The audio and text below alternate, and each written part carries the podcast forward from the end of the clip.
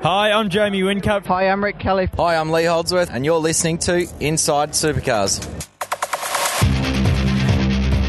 From the racetracks across Australia, and here's Inside Supercars. Welcome to Inside Supercars, New Whitlock and Craig Revell.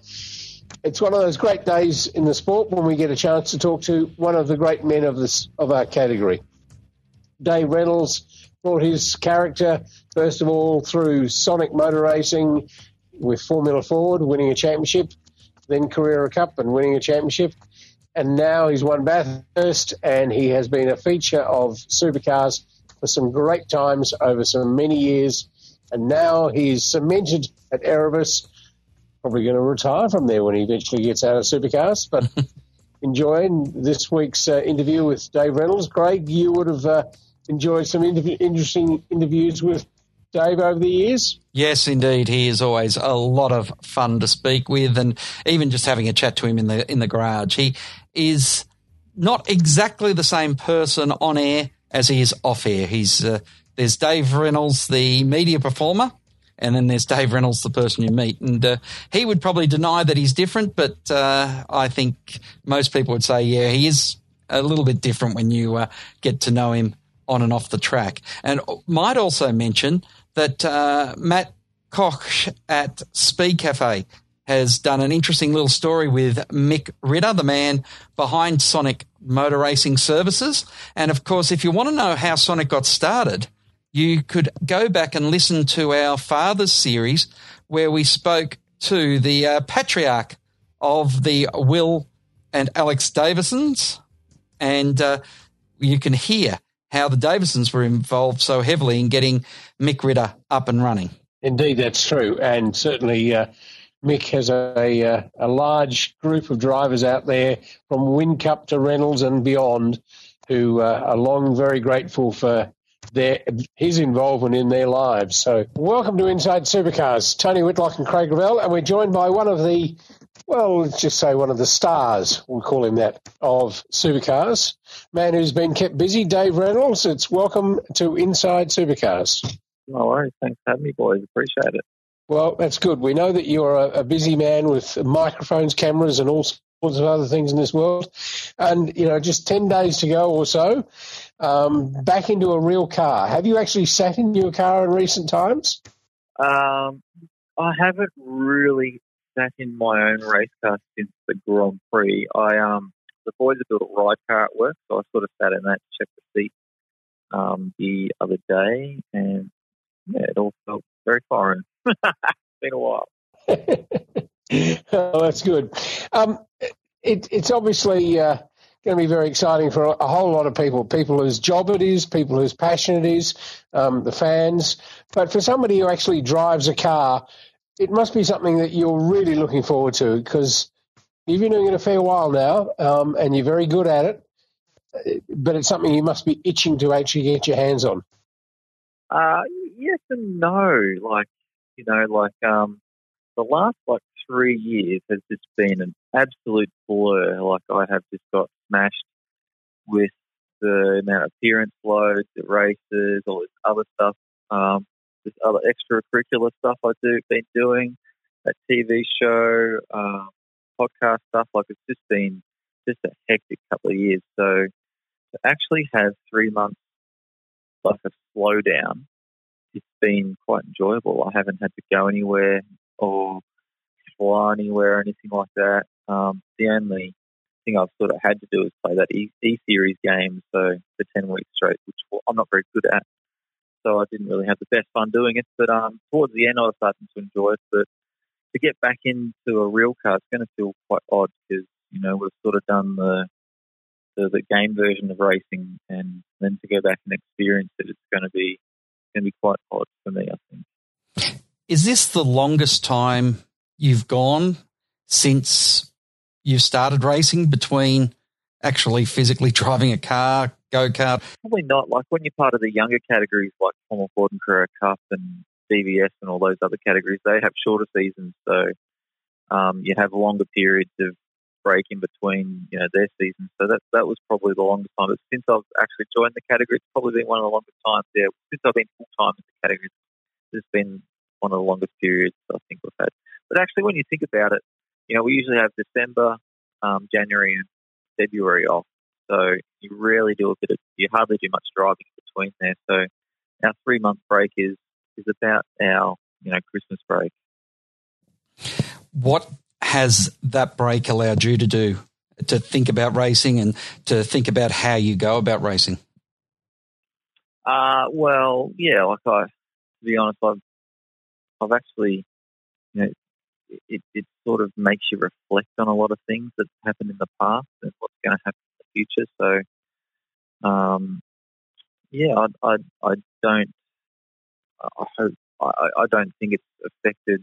Like I haven't really taken it badly or anything. I've just seen it as a as a passing period in my life that it will pass and then we'll go back to normal and eventually it'll go back to 100% how we used to have it. So it hasn't really, I haven't like really bought into the whole hysteria of the of the virus or anything like that. I'm not, know, I'm a young, healthy individual and, you know, I don't think I was going to get any symptoms from it or I was going to you know, die from it or anything like that. So, you know, I wasn't really scared about scared about contracting it. Um, uh, what else am I going to say?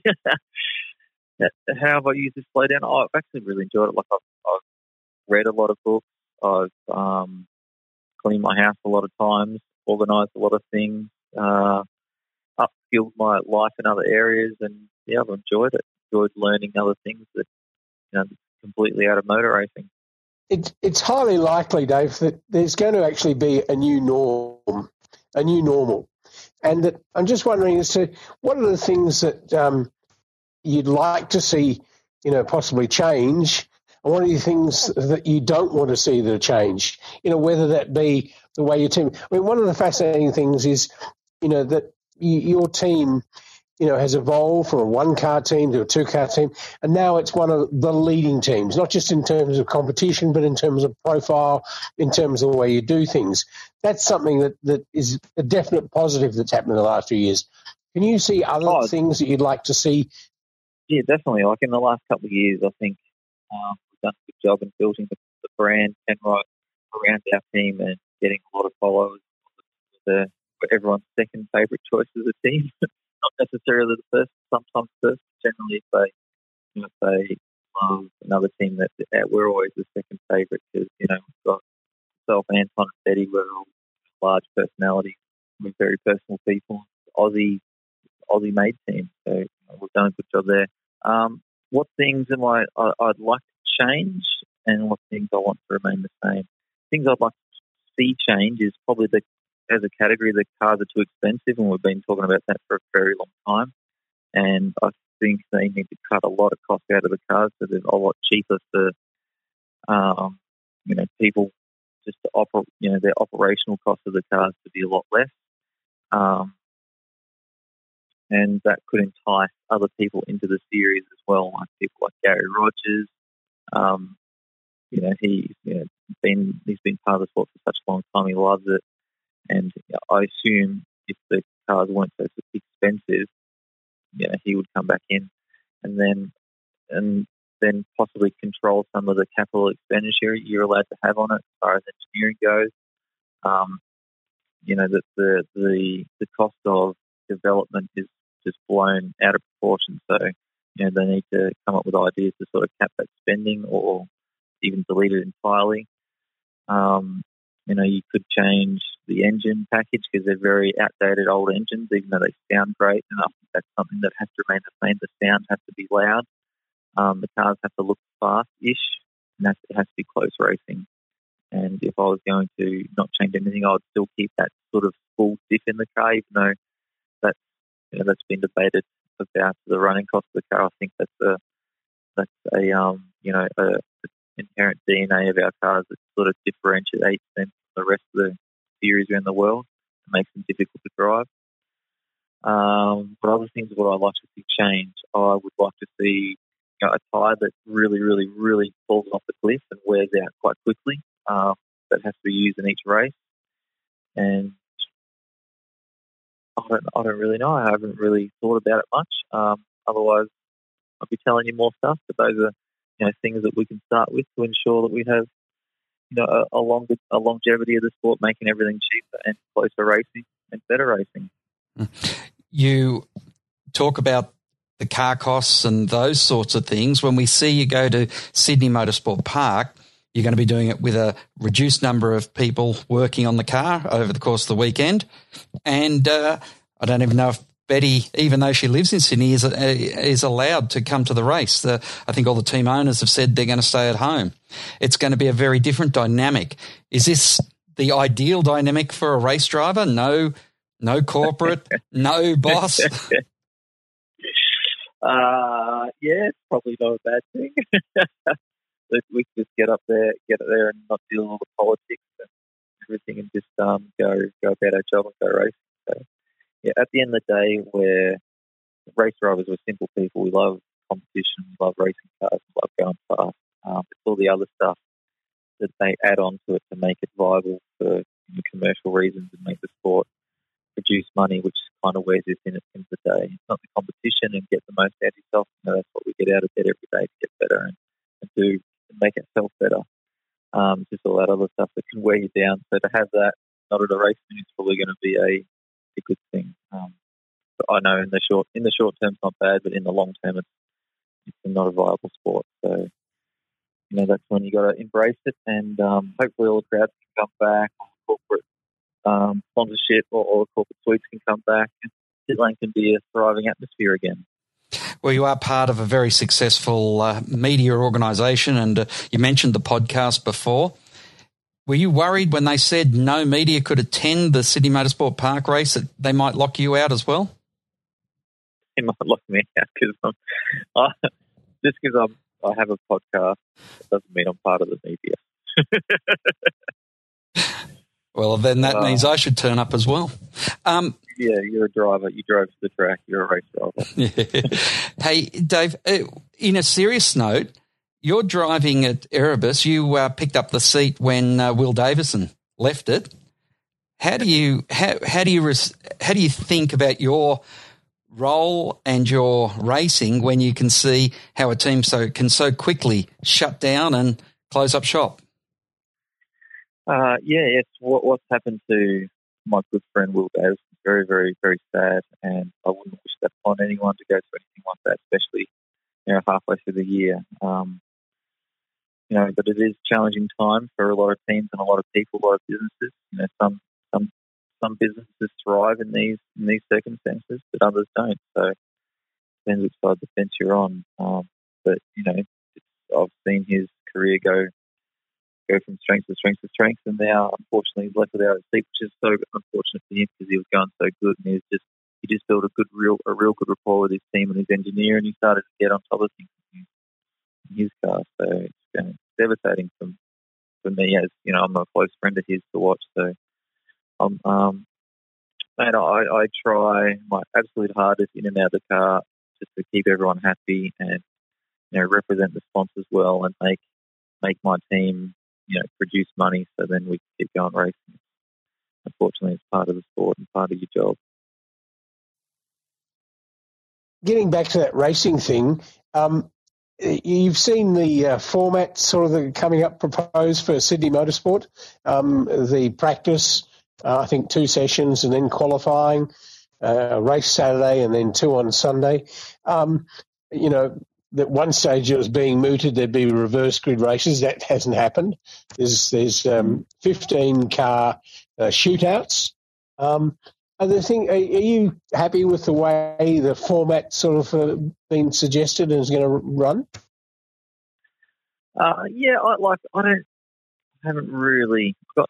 I don't have a say on it yet because I haven't done it, so I can't really say it's going to be like this or say it's going to be like that because um, until you experience and go through that weekend, you don't really know how it's going to feel. Um, so I, I know our, our sport's quite a young sport in its infancy, really. We've only been around for 20 odd years, which sounds like a long time. But it's not really that long in, in the course of, you know, when you look at other sports, they've been around for 80 odd years or 100 years or something. So, you know, we're always trialing and erroring things. And um, I think, you know, I always love a change. I love you know, different formats, different race weekends, different tyre types. I love all this the mixture of things because that kind of creates um, a surprise at the end, a surprise result at the end of the day. And I think that's what people love to watch is uh, different winners, um, good battles, and the, the unknowing of who's going to win each race or each qualifying session. So that's what that's what I think intrigues me or people want to see. So you know, the the more they throw around different scenarios, um, different problems for us for us team people to sort of figure out, I think that's that's a good thing. It's going to be a very different race meeting anyway because you know there's no support categories. Um, you know that everybody has to stay to their own garage. There's no no socialising. There's you know if this is your spot in the next uh, two days or three days, I suppose you'll arrive Friday. Are you scheduled to go in on Friday? Uh, yeah, I think we fly Friday morning. Um, yeah, it's gonna it's just gonna be a strange, strange weekend. But uh, yeah, it's gonna kind of be like testing where you just turn up, drive the car, and yeah, go home. It's going to be strange. Um, so yeah, Tony, I don't really know what to think until I experience it. I think I'll have different thoughts on Monday, but uh, just to actually have something scheduled in in my calendar to go racing again, I think that's a you know, that's a tick in the box. And and uh, at the moment, you, are you flying up on a commercial flight, or is it going to be a, a, uh, a chartered flight for a number of teams? I think we're commercial. I think pretty sure. To be honest, I don't even know yet. I'm pretty sure it's commercial. Dave, uh, interestingly, yep. you've talked about the reading, and I know you're a lover of a documentary. What have you been reading? Uh, I've been reading uh, many different books, actually. A lot of financial books, a lot of stock, like investment type books. I watched, I read a book about um, book Genius Food. It's about this guy whose father was suffering with um, Alzheimer's and or dementia, and he basically fixed his father's problems with you know different types of food, and it was a very good read and very insightful, and and um, yeah, and I've been watching heaps of documentaries, but just you know the Epstein one, I watched that the other day. I watched the Michael Jordan one. I've watched a lot of different things. Uh, yeah. What did you think of the Jordan one? Everyone's talking about that Michael Jordan uh, series. What what yeah. was your take out of it? Uh, yeah, obviously, you know, they were the best team at, at, the time. Like as a kid, I remember having all the merchandise and you know loving Michael Jordan, but really never saw him play. you know, I knew he was just the greatest ever, but I never really watched a game. So it was just kind of weird how it was marketed so well to, to everyone around the world. Um, but you know, they I haven't really watched the last two episodes because I haven't got around to it. You know, he was a very, very, very, very star performer, um, and their management really that Jerry Krause guy felt like I felt like he ruined the whole the whole ordeal at the end there because he just looked like a bit of a dick. I think he had a power struggle and he didn't want to admit that you know the, the players, you know the the the enormous sorry the um the value he had in the players and you know, it was, it was all collapsing around him, and he, yeah, it was just weird. How do you see it?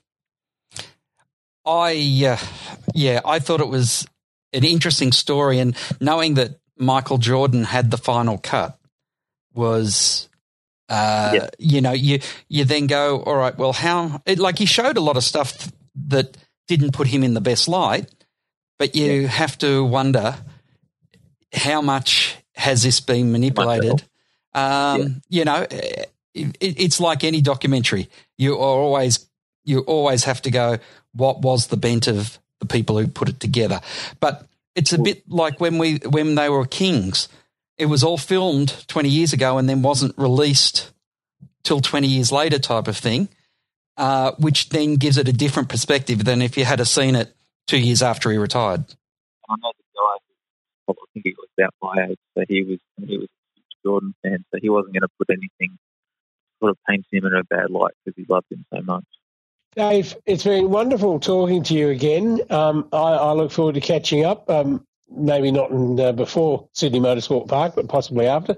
Um, I'm sure that you'll uh, let them know you're there in your usual manner, and we hope you keep on doing uh, your usual Dave Reynolds way of doing things for a long time to come. So enjoy Sydney Motorsport Park, enjoy the return to racing, and say good day to your mates for me.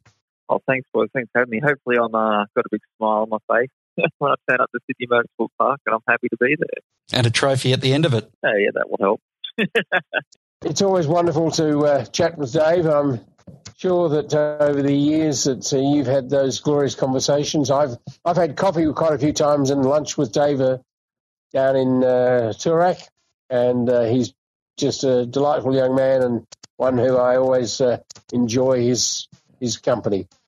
That actually explains a lot about his dress in Austin. If he's a Toorak cowboy. and and people old enough to remember the uh, living in the seventies Skyhooks album would even laugh harder. yes, certainly, certainly. Um, it's uh, we're in countdown that mode now. It's only uh, ten days, eleven, whatever it is, five days away, um, and uh, it certainly will be terrific to see the cars back on track. I haven't been a, a great fan of the E series. I've tried watching the last uh, couple of races at Oran Park, and I found myself just thinking more of the memory of the races that happened at Oran Park and Bathurst rather than enjoying the event that was in front of me because I just can't get enthused about these cars that it's not real. And particularly when you see the incredible flying through the air cars and it still the car still moves forward by itself. You know what's scary though? You know what's really scary, Tony? I've been to a racetrack no, where. I've seen a car do that. I was at Le Mans back uh, when the Mercedes turned into an aircraft. So, whilst as spectacular oh, right. as those cars are, you know, you never forget seeing a crash like that. Uh, in well, I wasn't on the uh, Mulsanne Straight, of course, but I was actually sitting down having dinner with the head of uh, Chevrolet Motorsport and the head of Opel Motorsport, and uh, watching the uh, screen. And I was the only one facing the screen. The other two gentlemen had their backs to it, and I've you know, just oh my god! And then there's quickly turning around to uh, wonder why the camera was on the trees on the Mulsanne Straight, uh, and, and, then a few seconds later they had the replay. So um, yes, whilst those yes. whilst those flips look spectacular, you can never forget that can actually happen in the uh, bricks and mortar motorsport as well. Talking about uh, before we do wrap up for this week, Tony, uh, Park and View uh, Heath McAlpine from Auto Action has uh, got a story here that it looks like the park and view is a no go. Um, they're saying that they don't think they'll be able to get it across the line. Now, that's interesting because uh, the first motor racing event, major motor racing event, was run last weekend at Sydney Motorsport Park. Uh, MRA had their event on, which is a AASA sanctioned event and uh, they had a quite a, an interesting uh, setup there where they brought one group of competitors in. They had a one day meeting. They brought one group of competitors in, ran their qualifying, then ran their race, then packed them up, sent them out. The next group came in and packed up and unpacked. They went out and qualified and then did their racing as well. So they had a very compact format uh, that I believe a lot of the competitors actually quite enjoyed. So um, that is an interesting situation that uh, we're at this stage looking like the Park and View won't get up. I know in Canberra this weekend they are actually uh, we don't have a formal drive-in anymore. Out by the airport there, they're actually going to set up a drive-in at a uh, large car park at the facility next to the airport. As the uh, situation's easing with COVID restrictions, I would have thought the Park and View would be uh, almost a uh, guaranteed starter. It, it is a shame that it's not happened, but you know, let's just um, hold out hope that things do change. That things are never set in concrete nowadays; they are fluid, and that uh, it could happen. Anyway, that's it for another episode of Inside Supercars. Craig Revell and Tony Whitlock enjoyed your company, we hope you enjoyed the show. Thank you from me, and good night from him. Inside Supercars is produced by Thunder Media. Tune in next time for more, or lock in the podcast on your iTunes or mobile device. Search Inside Supercars. The views expressed on Inside Supercars, including the panelists and guests, do not reflect the views of the network, Thunder Media, or Sport Radio. Any publication or rebroadcast of the show without the expressed written permission of Thunder Media is strictly prohibited.